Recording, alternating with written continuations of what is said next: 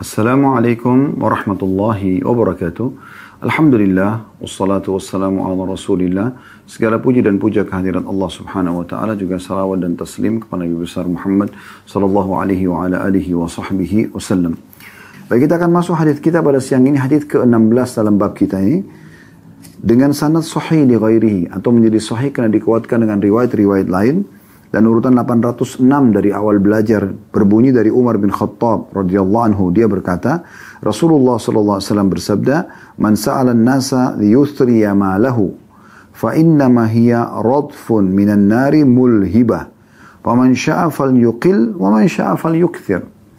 Barang siapa yang meminta-minta kepada manusia agar agar hartanya bertambah, maka ia hanyalah batu panas membara dari api neraka. Barang siapa yang berkehendak, maka hendaklah dia meminimalkan, dan barang siapa yang berkehendak, maka hendaklah dia memperbanyak. Hadis ini diriwayatkan Ibnu Hibban dalam Shahihnya. Hadis ini kembali menjelaskan seperti apa yang sedang menjadi judul bab kita, haramnya meminta-minta dan mengemis. Ya. Bagaimana dalam riwayat ini sangat jelas paparannya, kalau ada orang yang sengaja meminta-minta dengan tujuan untuk memperbanyak hartanya. Ya. Jadi misalnya ada orang, dia jadikan uh, mengemis ini adalah sebuah profesi. Sehingga dia cuma tahu itu aja yang dia kerjakan. Dia kumpulin harta dari situ. Padahal sebenarnya dia sudah uh, tidak masuk dalam kategori yang Nabi shallallahu alaihi wasallam bolehkan meminta. Yaitu tidak memiliki makan siang atau makan malam atau makanan sehari semalam. Dia udah punya sebenarnya. Ya. Mungkin dia sudah punya tempat tinggal, naungan. Mungkin dia punya perabot-perabot, dia punya hal-hal yang sebenarnya bisa membuat dia makan, gitu kan, hidup. Mungkin dia terima bantuan beras dalam untuk satu bulan misalnya, gula atau sembako lah ya. Ada yang menaungi dia, gitu kan. Mungkin bantuan dari wali-wali uh, uh, anaknya yang sedang sekolah di satu lembaga karena tahu dia orang tidak mampu lalu dibantu misalnya, atau bantuan dari para tetangga atau melalui R T atau lembaga-lembaga resmi yang ada misalnya. Maka ini tidak boleh sama sekali. Ya. Terlebih lagi kalau ada orang yang memang dia menjadikan ya, permintaan-permintaan ini, walaupun dia mampu, itu sebagai tabiatnya. Ya. Kalau tadi kan profesinya, ada orang memang tabiatnya. Sudah kami co- berikan contoh pada pertemuan yang lalu ya. Misalnya, ada orang subhanallah kaya raya, tapi setiap kali berkunjung di rumah temannya atau rumah Uh, kerabatnya, lihat sesuatu yang bagus, eh bagus ya buat saya ya, langsung main diambil misalnya. Nah ini membuka pintu mengemis buat dia. Kenapa dia minta? Kenapa dia tidak beli saja? Gitu. Beda halnya kalau dia dikasih. Tapi kapan dia minta ini, Nabi shallallahu alaihi wasallam ingatkan di sini, bahwasanya barang siapa yang meminta-minta kepada manusia agar hartanya bertambah, walaupun sedikit, maka harta-harta itu hanyalah batu panas membara dari api neraka. Ya. Oleh karena itu siapa yang mau, kata Nabi shallallahu alaihi wasallam, dia meminimalkan atau jangan minta. Kecuali dalam keadaan darurat, sudah kita jelaskan keadaan-keadaan terlilit utang, kita nggak bisa lagi, kecuali harus ya, minta gitu kan. Atau dalam keadaan-keadaan misalnya, eh, apa namanya, tidak ada pendapat, harus membiayai istri dan anak, dan dia tidak punya lagi pendapatan, harus dia minta, kalau enggak mereka akan kelaparan pada hari itu. Dan itu pun hanya sampai batas ya, dia punya kemampuan. Anda masih ingat hadis beberapa waktu yang lalu kita bahas, di mana Nabi shallallahu alaihi wasallam mengatakan kalaupun ada orang mengaku tidak mampu, ya, dianjurkan agar-agar ada tiga orang dari sukunya memberikan kesaksian. Kalau yang tidak mampu kemudian dibantulah oleh kaum muslimin. Dan siapa yang mau, dia perbanyak. Silakan perbanyak barang api neraka. Dari hadis ini kita ambil dua pelajaran penting. Yang pertama adalah larangan mengemis dan meminta-minta bagi orang yang mampu. Nah, ini jadi judul kita. Yang kedua, ancaman ya, api neraka bagi orang yang mengumpulkan harta dari pengemisannya tadi itu. Hadis selanjutnya, hadis nomor atau riwayat selanjutnya, riwayat nomor tujuh belas, sahih mauquf, atau sahih tapi hanya sampai ke sahabat saja, mauquf.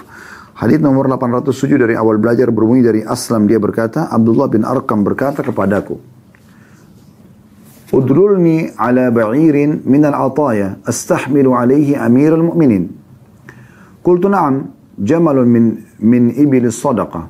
Faqala Abdullah bin, faqala Abdullah, Abdullah bin Arkam, atuhibbu law anna rajulan badinan fi yawmin har, غسل ما تحت إزاره ورفغيه ثم أعطى ثم أعطاكه فشرب فشربته قال فغضبت وقلت يغفر الله لك لما تقول مثل هذا لي قال فإنما الصدقة أوساخ الناس يغسلونها عنهم. Tunjukkanlah kepadaku seekor unta dari hasil pemberian untuk membawa Amir Mukminin. Maka aku menjawab, ya seekor unta dari unta-unta zakat. Abdullah bin Arqam lalu berkata, apakah kau mau seandainya ada seorang yang gemuk di hari yang panas, dia mencuci apa yang ada di balik kain, kain sarungnya dan kedua lipatan tubuhnya, kemudian air itu diberikan kepadamu untuk kamu minum. Maka dia pun berkata, perawi ini, aku marah pada saat itu dan berkata, semoga Allah mengampunimu. Mengapa kamu berkata seperti itu kepadaku? Maka dia pun menjawab, Musa Abdullah ibn Arqam radhiyallahu anhu mengatakan kepada tabi'in ini, zakat itu hanyalah kotoran harta orang-orang di mana mereka membersihkannya dari diri mereka. Diriwayatkan oleh Imam Malik dalam kitab Muwatta'nya. Riwayat ini menjelaskan kepada kita bagaimana Abdullah bin Arqam radhiyallahu anhu merincikan dan memberikan penjelasan lebih jauh tentang makna-makna hadis ya kepada Aslam, seorang tabi'in yang kebetulan pada saat itu mereka bertemu dan Abdullah bin Arqam mengatakan, ada enggak ataya ya. Ataya ini pemberian atau e, hasil dari pendapatan pemerintah yang dibagikan kepada masyarakat kita. Maka Abdullah bin Arqam minta, ada nggak ataya yang saya bisa pakai nanti biar Amir Mukminin bisa tunggangi jadi kendaraannya raja gitu. Maka kata Aslam, ada, ini dari unta zakat. Maka Abdullah bin Arqam lalu mengatakan, mau nggak kalau seandainya ada satu orang gemuk, dia mandi, dia bersihkan kotoran tubuhnya, dia nampung air tersebut di satu wadah, kemudian ya diberikan kepada kamu untuk meminumnya. Apa kamu mau minum? Maka Aslam mengatakan, aku sempat tersinggung pada saat itu. Lalu aku mengatakan kepada Abdullah bin Arqam, kenapa anda berkata seperti ini kepada saya? Maka dikatakan sesungguhnya zakat itu adalah kotoran manusia. Mereka membersihkan harta-harta mereka dengan itu. Artinya tidak layak untuk diberikan kepada Amir Mukminin, kepada raja, gitu kan? Jadi dari riwayat ini, teman-teman sekalian, kita harus lebih jeli. Mana yang merupakan hak kita yang bisa kita pakai, mana yang bukan merupakan hak kita. Jadi jangan sampai malah kita menggunakan ya zakat misalnya, padahal sebenarnya kita tidak tidak berhak untuk itu. Karena zakat ini ya dikeluarkan untuk membersihkan harta-harta orang. Ya, dari misalnya pendapatan dalam satu tahun, kalau ada pendapatan-pendapatan yang kotor, yang syubhat, yang tidak jelas atau haram, maka dibersihkan dengan zakat. Kalau seandainya orang itu tidak layak, tadi di sini misalnya raja tidak layak menggunakan ya, unta dari zakat, maka Abdullah bin Arqam mengatakan, ini sama saja diberikan minuman dari hasil kotoran orang. Dari hadis ini kita ambil pelajaran yang pertama, zakat itu hanya boleh kepada orang yang mustahik saja, atau yang layak. Dan sudah pernah kita jelaskan berulang kali ya, itu ada dijelaskan dalam surah At-Taubah, surah nomor sembilan ayat enam puluh. Ada delapan golongan di situ yang disebutkan bisa menerima zakat. Jadi tidak boleh keluar dari mereka kita. Kemudian yang kedua, bagaimana Abdullah ibn Arqam radhiyallahu anhu e, sangat cerdas dalam memberikan perumpamaan, dan ini juga satu hal yang baik dipakai oleh para guru ya. Para guru memberikan perumpamaan-perumpamaan dalam menyampaikan supaya lebih mudah difahami oleh orang-orang tentang apa yang dimaksudkan gitu. Kalau Anda berdakwah, Anda sedang menyampaikan ceramah atau uh, sedang mengajar, pakailah bahasa-bahasa ringan yang semua orang bisa memahaminya gitu. Karena tidak semua orang yang hadir dalam khutbah Jumat atau tidak semua orang hadir dalam majelis ilmu gitu kan, yang eh, yang yang selevel pendidikannya dengan Anda misalnya. Untuk apa Anda menggunakan kosakata-kosakata yang susah untuk difahami? Hanya untuk dipuji dikatakan orang ini hebat? Enggak. Pakai kosakata yang mudah difahami, ringan, yang penting intinya orang mengamalkan isi agama ini. Maka harus difikirkan baik-baik. Nah, dengan cara juga memberikan perumpamaan-perumpamaan akan memudahkan orang memahaminya. Selama ini kan kita tahu zakat untuk mensucikan harta, tapi Abdullah bin Arqam di sini memberikan sebuah sentuhan yang berbeda secara keimanan. Dia mengatakan perumpamaan zakat itu seperti orang yang badannya kotor, gemuk, Dia mandi, dia cuci semua badannya, kotorannya, airnya ditampung di satu tempat, kemudian diberikan minum kepada orang lain. Apakah orang-orang akan minum airnya? Maka gambarannya maksudnya, kamu jangan sampai pakai zakat kalau kau adalah orang yang mampu.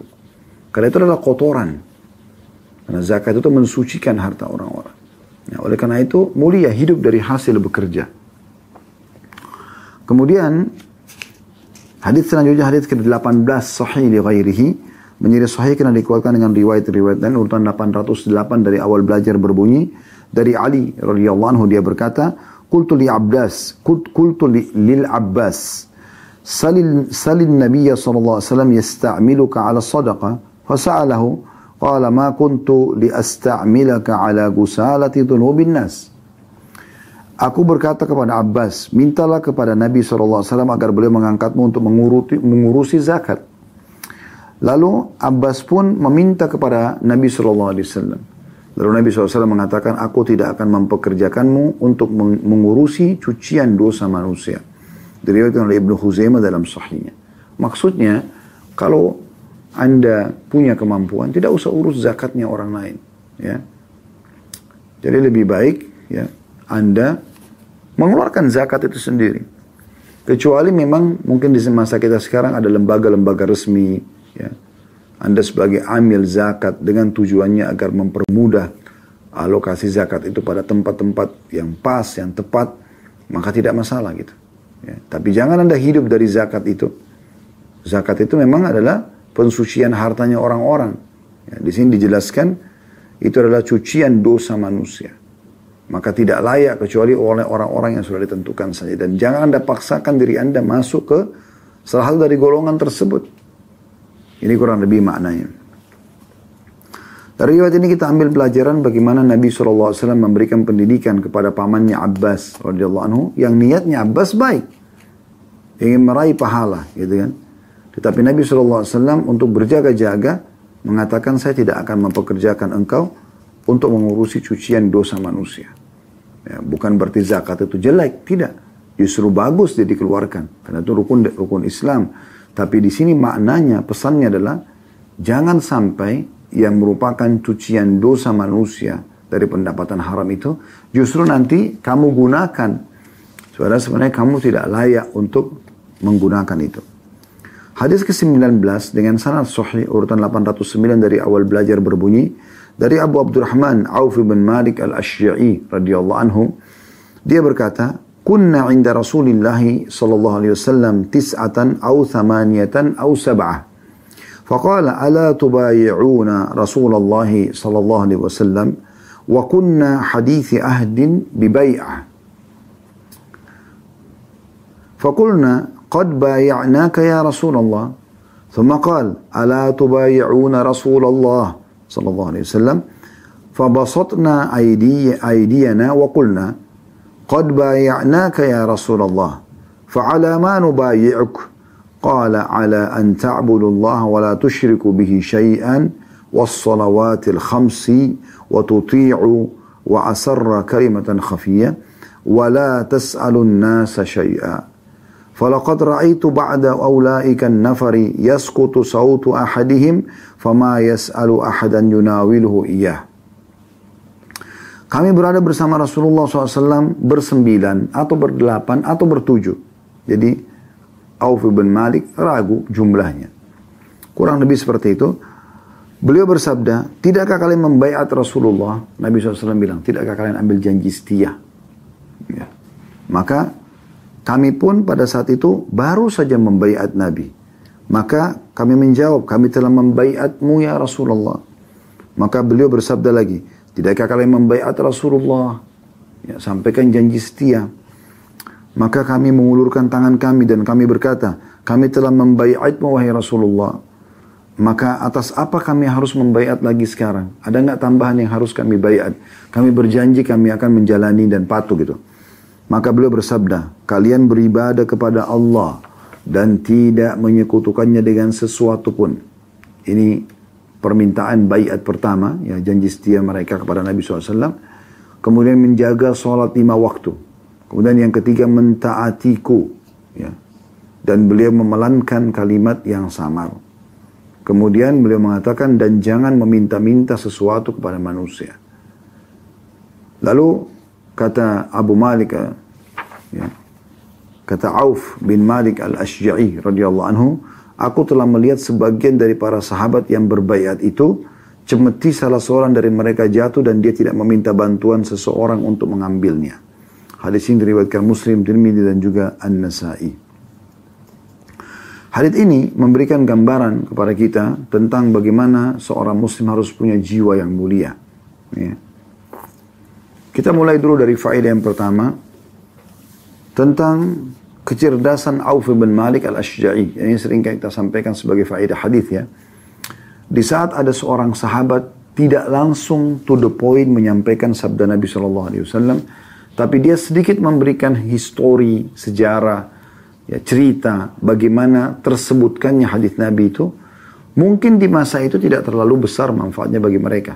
Seperti Auf bin Malik al-Ashja'i radhiyallahu anhu dan tujuh orang temannya yang lain atau enam orang temannya yang lain, kalaupun mereka bertujuh, ya, kalau mereka berdelapan berarti tujuh orang temannya yang lain, atau mereka bersembilan tadi berarti delapan orang temannya yang lain. Ya, mereka sebenarnya tahu tentang kisah ini, tahu bagaimana terjadinya penyampaian Nabi shallallahu alaihi wasallam. Tapi kita yang sekarang mempelajari hadis ini, seperti Anda sekarang sedang duduk menyimak misalnya hadis ini dan saya juga sedang membacakan, kita kan tidak pernah tahu karena tidak hadir pada saat itu. Maka penyampaian Auf bin Malik al-Ashja'i radhiyallahu anhu tentang sedikit historinya itu bermanfaat sekali buat kita.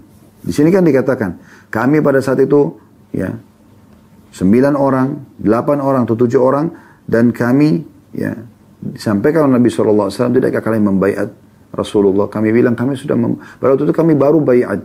Lalu Nabi shallallahu alaihi wasallam ulang lagi, tidakkah kalian membaiat Rasulullah? Kami mengatakan, langsung kami mengulurkan tangan kami dan kami mengatakan, apa yang harus kami baiat ya Rasulullah? Ya. Sebenarnya Auf radhiyallahu anhu bisa langsung masuk to the point, yaitu dia mengatakan, kami telah membaiat Nabi shallallahu alaihi wasallam, yaitu dengan tidak mengikutukan, mengikutukan Allah dengan suatu apapun, misalnya sampai akhir hadis. Tapi beliau menceritakan sedikit. Nah, ini faedah juga yang bisa kita ambil dari hadis. Yang kedua yang bisa kita ambil dari hadis ini, adanya bai'at, adanya bai'at kepada Nabi shallallahu alaihi wasallam di masa hidup beliau, atau pengambilan janji setia, dan sekarang itu dilakukan kepada para peminta, para pemerintah pemerintah resmi. Ya, kita memberikan janji setia kita tidak akan ya melanggar apa yang mereka titahkan selama tidak haram dalam agama. Ya. Berapa banyak orang yang tidak peduli dengan rambu-rambu lalu lintas misalnya, uh, atau peraturan-peraturan yang ada, pada sebenarnya itu peraturan yang harus dia patuhi, gitu kan? Nah, harusnya di sini dia patuh, bukan, ker- bukan karena para pemimpinnya, tapi karena Allah subhanahu wa taala yang memerintahkan dia untuk patuh misalnya. Nah, di sini Nabi shallallahu alaihi wasallam selalu mengambil janji setia dari para sahabat, agar mereka berjanji tidak akan meninggalkan selama hidup mereka. Dan itu terjadi kepada Nabi shallallahu alaihi wasallam. Tentu ini tidak dilakukan pada ulama-ulama di masa sekarang, itu tidak ada baiat, gitu ya. Karena semua penyampaian agama sudah jelas, gitu ya. Sudah disampaikan, jadi tinggal ya kita ikuti saja instruksi dari Nabi shallallahu alaihi wasallam. Tapi di masa itu kalau Nabi hidup dan kita hidup, kita membaiat Nabi shallallahu alaihi wasallam. Kemudian yang ketiga yang bisa kita ambil adalah potongan-potongan wasiat Nabi shallallahu alaihi wasallam dalam baiat ini. Yang pertama, tidak menyembah Allah dan tidak menyekutukan dengan sesuatu apapun. Ya, ini termasuk hal yang paling mendasar harus setiap muslim dan muslim yang fahami. Dia harus menyembah Allah hanya satu. Semua ibadahnya, semua hidupnya, bahkan kematiannya pun itu karena Allah. Qul inna salati wa nusuki. Katakan, hai Muhammad, salatku, sembelihanku, wa mahyaya, kehidupanku, wa mamati, kematianku, lillahi rabbil alamin, untuk Tuhan alam semesta. Jadi memang kita diciptakan di sini teman-teman sekalian, saya dan Anda ada di muka bumi ini dengan semua fasilitas yang ada, udara, air, api, semua tumbuh-tumbuhan, hewan-hewan, adanya eh, status-status orang tua kita, saudara kita, lalu kemudian kita punya pasangan hidup, mungkin kita punya keturunan. Semua ini teman-teman sekalian tujuannya untuk beribadah kepada Allah subhanahu wa ta'ala. Untuk beribadah kepada Allah. Allah sudah jelaskan dalam surah Adz-Dzariyat yang masyhur. Ya. Surah nomor lima puluh satu ayat lima puluh enam. A'udzubillahi minasyaitonirrajim. Wa ma khalaqtul jinna wal insa illa liya'budun. Aku tidak ciptakan jin dan manusia kecuali untuk beribadah kepadaku, ya. Jadi memang ada penekanan tentang masalah itu. Kemudian tidak boleh menyekutukan sesuatu dengan Allah. Partnerkan Allah dengan makhluknya. Sudah sering kita sampaikan dan saya ingatkan kembali. Abu Lahab, Abu Jahal di Mekah, mereka sangat yakin Ka'bah adalah rumahnya Allah. Mereka sangat yakin, ya, pada saat mereka lakukan ibadah haji itu adalah perintah Allah dari Nabi Ibrahim alaihissalam, tapi mereka syirik. Mereka menyekutukan Allah dengan patung-patung yang mereka datangkan, benda-benda mati ini. Jadi mereka minta sama Allah, mereka juga minta sama patung-patung tersebut. Berapa banyak kaum muslimin yang tidak sadar mereka terjerumus dalam perbuatan syirik ini. Maka harus hati-hati. Ibadah itu harus murni kepada Allah Subhanahu wa taala. Tidak boleh sedikit pun tercampurkan dengan kesyirikan. Ya, karena kata Nabi shallallahu alaihi wasallam, al-yasiru minar riya' syirk. Sedikit saja riya, ya, memperindah ibadah karena makhluk, maka sudah syirik. Juga sama orang banyak menggantungkan jimat-jimat di badannya. Kata Nabi shallallahu alaihi wasallam, man 'allaka tamimatan faqad asyrak. Siapa yang menggantung jimat-jimat di tubuhnya, maka dia telah berbuat syirik, ya. Nah, ini tidak diperlukan semua. Pernah ada sahabat menggunakan gelang dari kuningan. Karena, lalu kata Nabi shallallahu alaihi wasallam, kenapa kau kenakan ini? Dia bilang, ini untuk, ya, menyelamatkan saya dari mara bahaya. Kata Nabi shallallahu alaihi wasallam, sesungguhnya kalau kau meninggal dan masih ada di tanganmu, maka kau tidak akan pernah beruntung selamanya.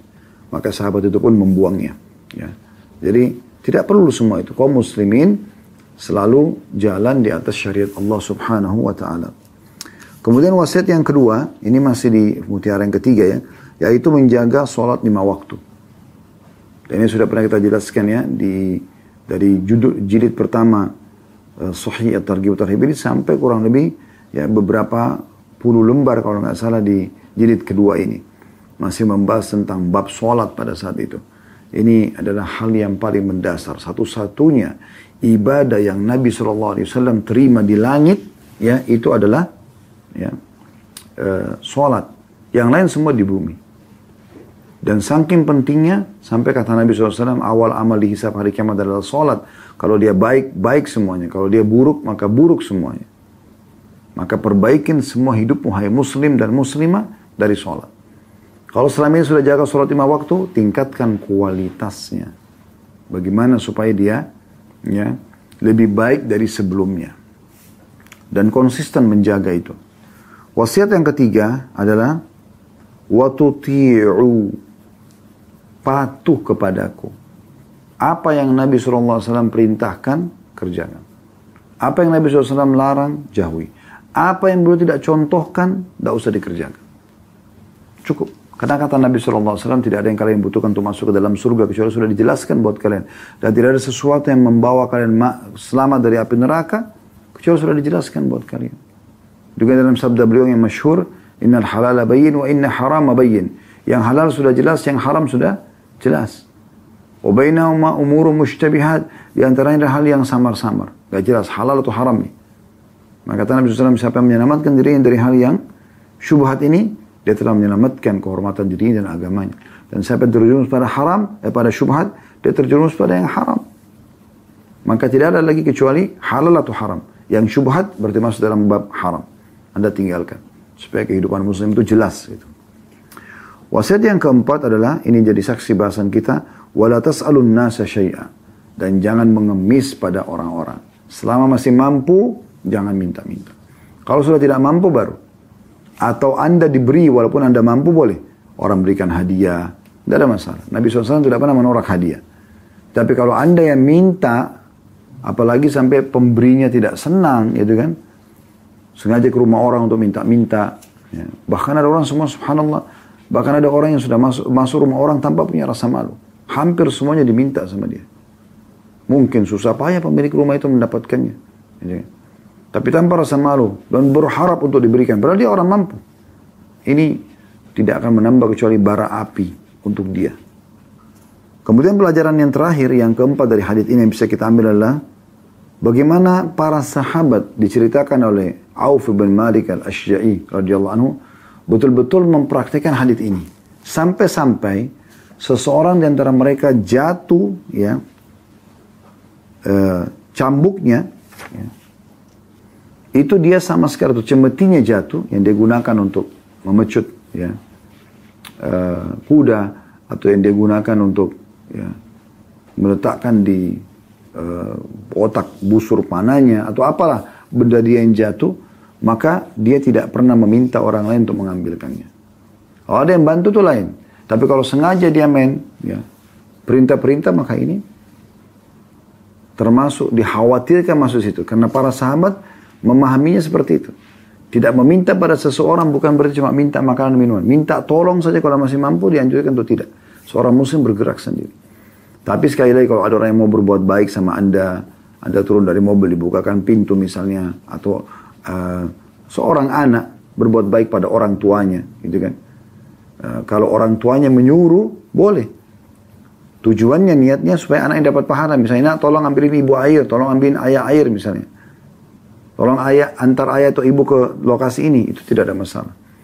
Karena dia ingin anaknya mendapatkan pahala. Atau seorang suami yang mengatakan pada istrinya misalnya, dia mengatakan, e, tolong buatin saya makanan ini misalnya.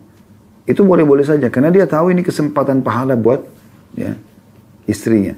Tapi kalau seseorang umumnya, atau mungkin seorang atasan pada bawahannya, karena dia memang memberikan gaji dan dia ya, e, meminta haknya, tolong kerjakan ini misalnya, tidak ada masalah itu.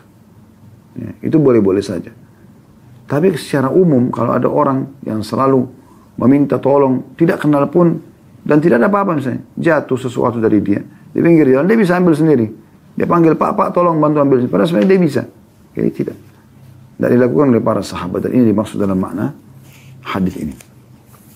Baik, hadis selanjutnya, hadis ke dua puluh, dan ini ada dua puluh A dan dua puluh B.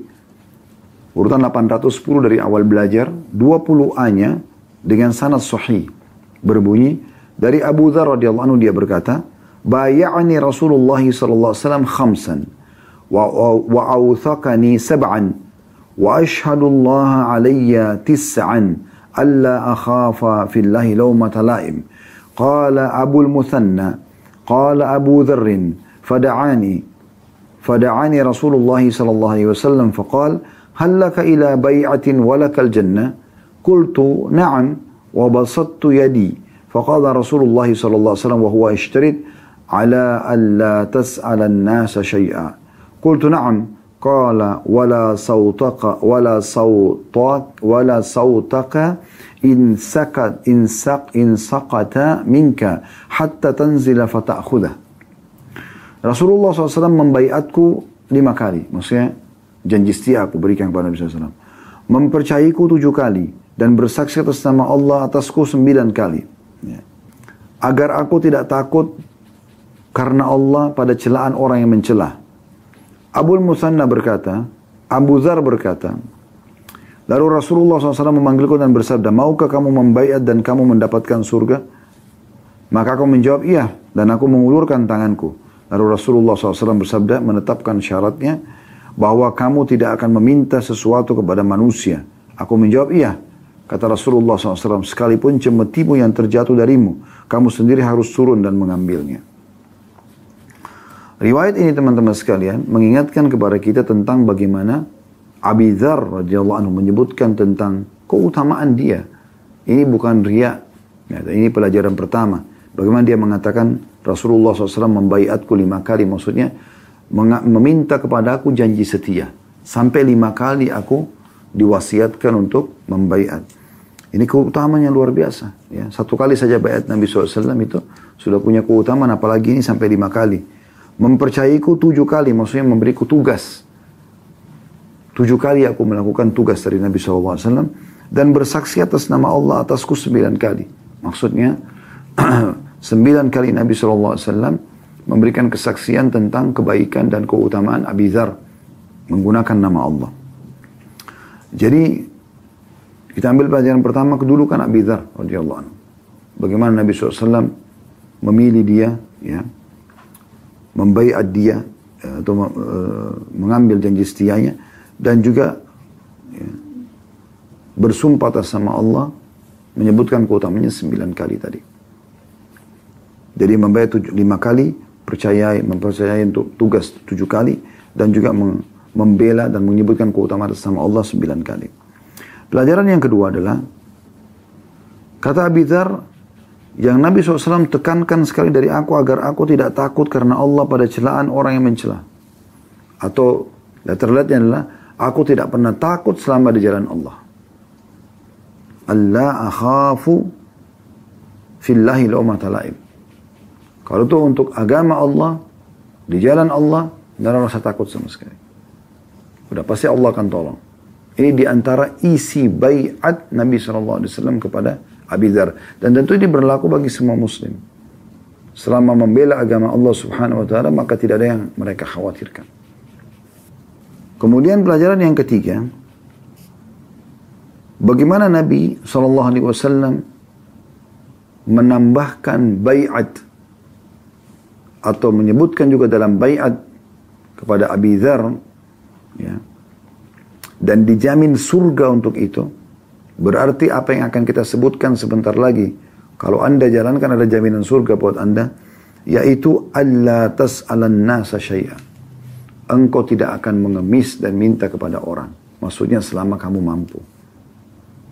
Sampai waktu Abi Dzar mengatakan, iya ya Rasulullah, kata Nabi shallallahu alaihi wasallam, sampai cemetimu pun kalau jatuh turun ambil sendiri. Jadi menandakan bagaimana seorang muslim tidak bebankan orang lain dan dia selalu berusaha, ya, untuk bekerja dan bergerak. Di dua puluh B-nya, hasan li ghairihi menjadi hasan karena dikuatkan dengan riwayat-riwayat lain. Dalam riwayat lain bahwa Nabi shallallahu alaihi wasallam bersabda, sittatu ayyam thumma aqil ya Aba Dzar ma yuqalu laka ba'd. فلما كان اليوم السابع قال أوصيك بتقوى أوصي أوصيك بتقوى الله في السر أمرك وعلانيته وإذا أسأت فأحسن ولا تس ولا تسألن أحدا شيئا وإن سقط صوتك ولا تقبضن أمانة. Enam hari kemudian fahamilah wahai Abi Dzar apa yang dikatakan setelah itu. Pada hari ketujuh, Rasulullah shallallahu alaihi wasallam bersabda, aku mewasiatkan kepadamu agar kamu bertakwa kepada Allah dalam perkaramu yang tersembunyi dan yang terang-terang. Jika kamu salah, maka berbuat baiklah setelah itu. Dan jangan meminta sesuatu kepada seorang, walaupun hanya meminta diambilkan cambukmu yang terjatuh, dan jangan memegang atau menahan amanah. Hadis ini diriwayatkan oleh Ahmad, dan rawi-rawinya semuanya thiqah atau terpercaya.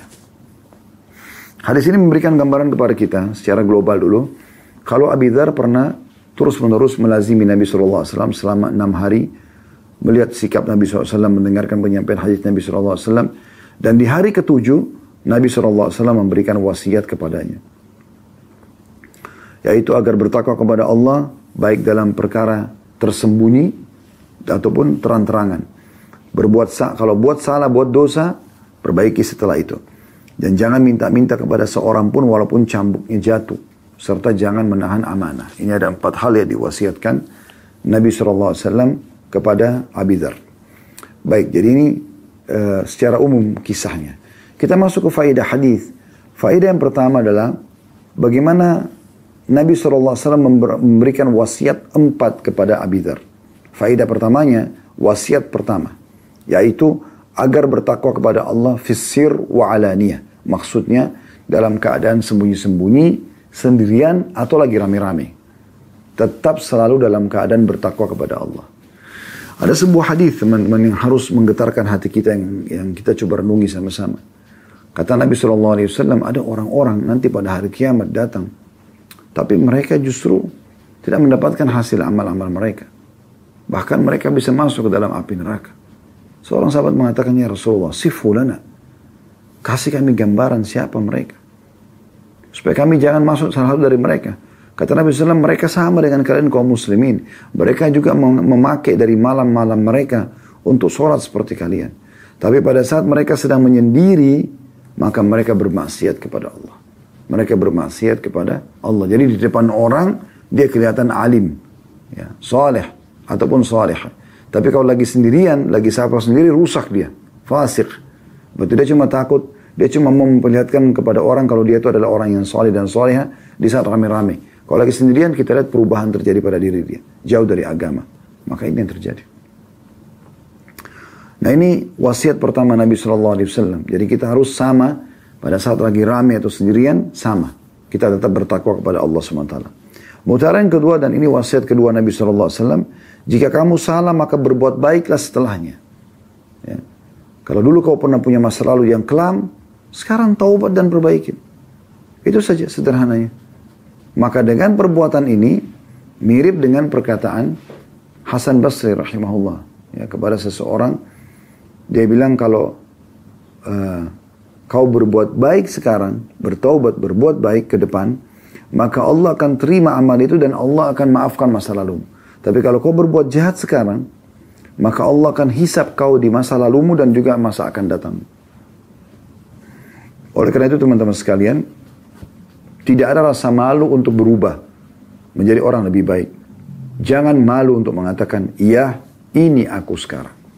Ucapkan itu. Bahkan saking pentingnya ucapan ini, kami jadikan khusus materi tabligh akbar waktu itu di kota Makassar.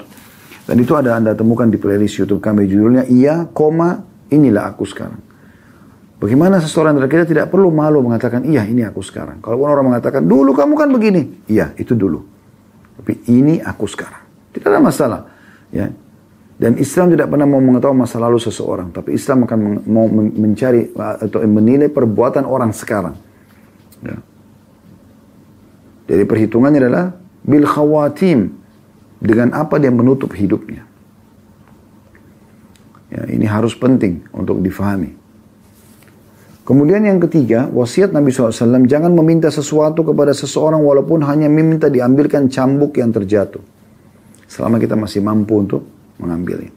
Lalu bagaimana Ustaz kalau ada yang tiba-tiba tolong saya? Gak ada masalah kalau dia tolong. Terima saja. Gitu kan. Yang penting jangan selalu perintah. Semua orang diperintah. Walaupun bukan orang yang dia kenal. Walaupun bukan bawahan dia misalnya. Yang dia harus. Atau yang dia sudah berikan gaji. Atau anaknya. Atau tadi istri yang sudah kita jelaskan. Jadi mulia di situ. Dan yang terakhir yang keempat adalah. Jangan menahan amanah. Kalau dititipin sesuatu, ya, dan sudah saatnya dikembalikan, kembalikan. Tidak boleh sama sekali kita menahannya. Hanya karena ingin menikmati amanah tersebut misalnya. Apapun amanah harus dijaga. Dan saatnya kita memberikan, kita berikan. Ya, cuma ingin saya tambahkan di sini, amanah bukan hanya sekedar materi, tapi masuk juga kata-kata ya. Kalau Anda dititipkan uang, dititipkan mobil, dititipkan rumah, itu amanah. Baik, kalau Anda terima itu, maka saat pemiliknya minta, Anda kembalikan. Di Indonesia ini kan sering saya dengar ada kejadian ya. Kalau mereka tempati tanah orang, karena sudah lama, bertahun-tahun, puluhan tahun, pemilik tanahnya juga karena punya kekayaan banyak, jadi tidak pusing dengan tanah itu lagi. Maka pada saat dia butuh bangun, untuk memindahkan orang yang numpang selama ini di tanah itu harus, dib- harus membayar. Bagaimana caranya? Itu kan tanah orang. Kalau Anda disuruh tinggal di situ sementara, itu kan amanah. Di saat orangnya minta, Anda harus kembalikan. Dan ini tidak boleh dijadikan sebagai sebuah tradisi dan dibiarkan. Sehingga orang yang sudah numpang di tanah kita misalnya, sekian tahun, pada saat mau dikeluarkan harus kita yang bayar lagi. Apa urusannya ini? Kalau gitu kenapa dari awal mereka tinggal di situ? Sama juga teman-teman ya, yang membangun, e, membuka usaha-usaha di pinggir jalan. Anda izin sama pemerintah setempat. Kalau saatnya Anda dikasih izin, Anda punya dapat amanah. Tapi kalau disuruh bongkar, nggak boleh lagi, ya sudah. Anda harus mengerti. Jangan tunggu dibongkar paksa. Harus bisa mengerti. Gitu kan? Nah, ini semua contoh.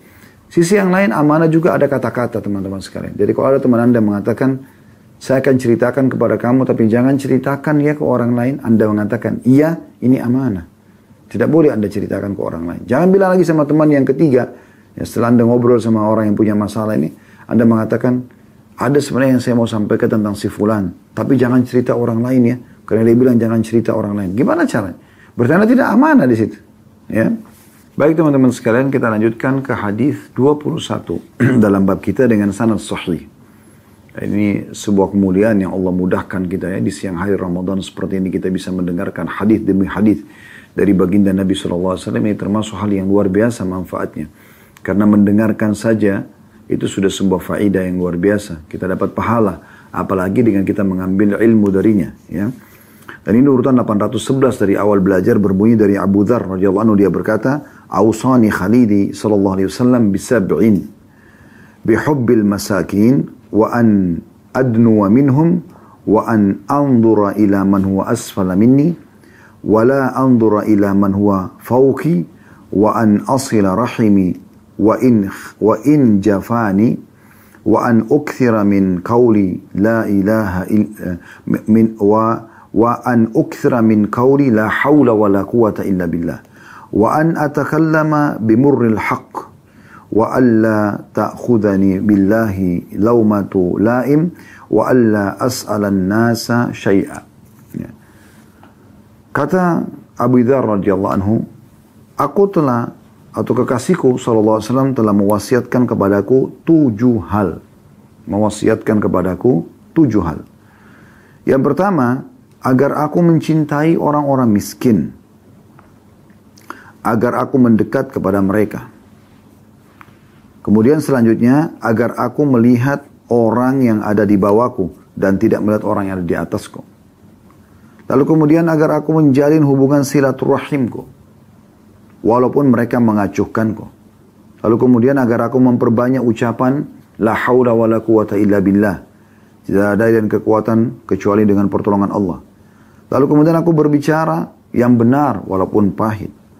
Lalu kemudian aku tidak gentar karena Allah terhadap cacian orang yang mencaci. Lalu kemudian agar aku tidak meminta sesuatu kepada manusia. Hadis ini diriwayatkan Ahmad dan juga At-Tabarani dan dari riwayat Asy-Sya'bi dari Abi Dzar. Hadis ini teman-teman sekalian, hadis yang luar biasa ya, mulia sekali. Menjadi prinsip setiap muslim dalam kehidupan mereka. Bagaimana Abu Dzar radhiyallahu anhu mengingatkan kepada kita kalau Kekasih, kekasihnya Rasulullah sallallahu alaihi wasallam mewasiatkan tujuh perkara. Dan langsung saja kita ambil mutiara yang pertama, bagaimana kecerdasan Abu Dzar radhiyallahu anhu dalam merincikan penyampaian Nabi sallallahu alaihi wasallam. Dan bolehnya dari sini kita mengatakan ya, kekasihku Rasulullah sallallahu alaihi wasallam. Karena memang kita semua orang-orang beriman ya, mencintai Nabi shallallahu alaihi wasallam. Menjadikannya sebagai kasih kita. Bahkan melebihi semua manusia yang ada di muka bumi ini. Karena Nabi shallallahu alaihi wasallam juga sudah mengatakan, tidak akan sempurna iman seseorang dari kalian sampai dia mencintai aku melebihi dirinya sendiri. Ya, bahkan keluarganya dan semua manusia. Maka bolehnya mengucapkan kalimat ini dan bagaimana Abu Dzar mencontohkan kepada kita kalau dia menjadikan Nabi shallallahu alaihi wasallam kekasihnya. Ya, dalam arti kata, wasiat ini aku akan jalankan, aku terima gitu kan. Dan tidak ada yang bisa menghalangiku untuk itu. Karena ini dari kekasihku Nabi shallallahu alaihi wasallam. Pelajaran yang kedua adalah wasiat Nabi shallallahu alaihi wasallam kepada Abu Dzar yang pertama. Yaitu, agar aku mencintai orang-orang miskin dan agar mendekat pada mereka. Jadi di sini uh, ber, bergaul dengan orang-orang miskin, memperhatikan kebutuhan mereka. Ya. Makna mendekat sini adalah mengetahui informasi mereka.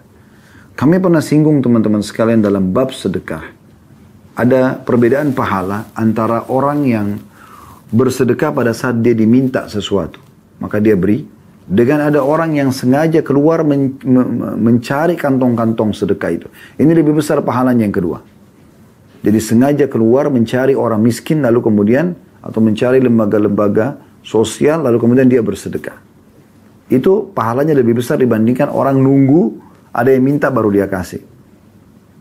Karena kalau seandainya Anda tinggal di sebuah komplek yang elit, di sana tidak ada ada security, tidak bisa orang sembarangan masuk, aksesnya sangat ketat.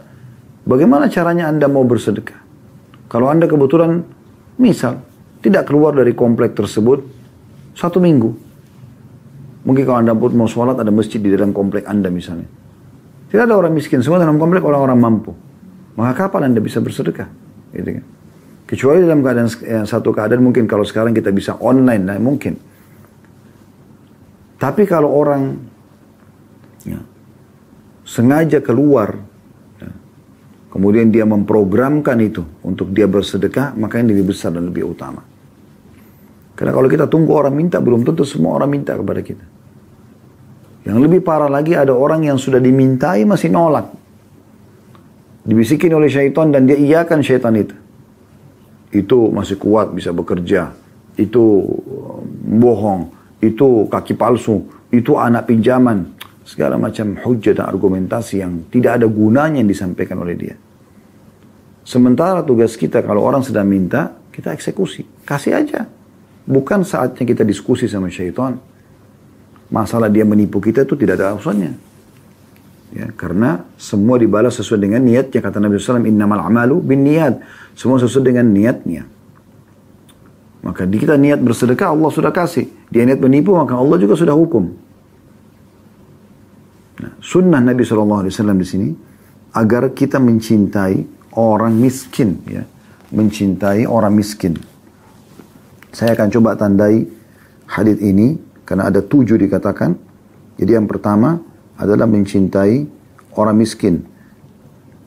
Kemudian selanjutnya, agar tidak melihat orang yang ada di bawahku dan tidak melihat kepada orang yang di atasku. Ya. Yang dimaksud di sini adalah, kalau seandainya aku memiliki kelebihan rezeki, ya, maka aku selalu melihat orang yang di bawahku dan tidak lihat orang yang di atasku.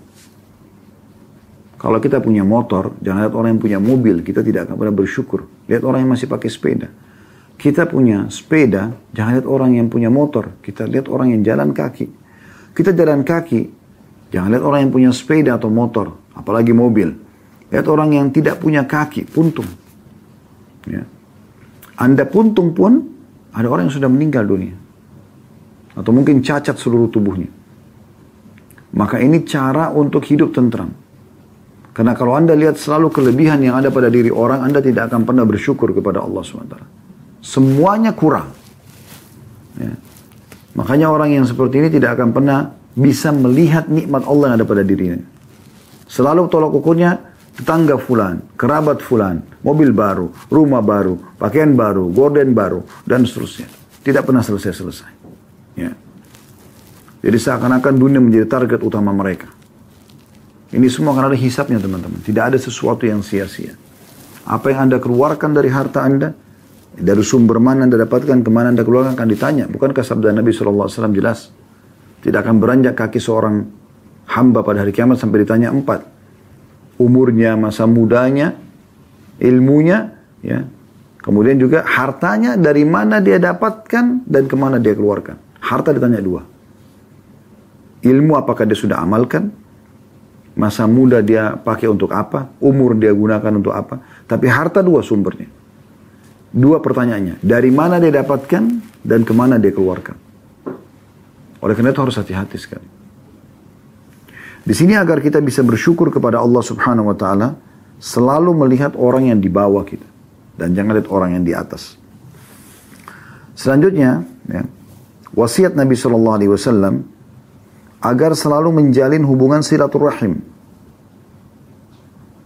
Dan ini sudah sering kita ingatkan, teman-teman sekalian. Yang dimaksud adalah silah hubungan. Rahim artinya kekerabatan. Jadi usahakan Anda selalu mengenal kerabat-kerabat Anda. Terutama orang tua tentunya. Kedua orang tua kita. Sejahat apapun kedua orang tua kita, tetap kita harus berbakti sama mereka.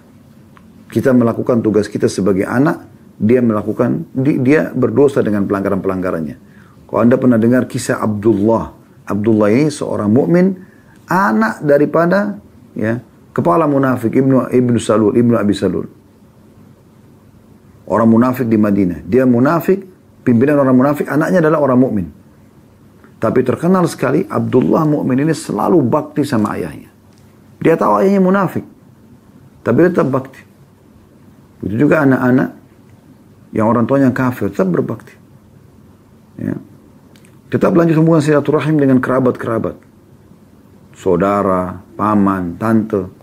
Walaupun mereka jahat dengan kita. Karena di sini dikatakan begitu. Dan aku menjalin hubungan silaturahim walaupun mereka mengacuhkanku. Atau melakukan hal-hal yang kurang baik.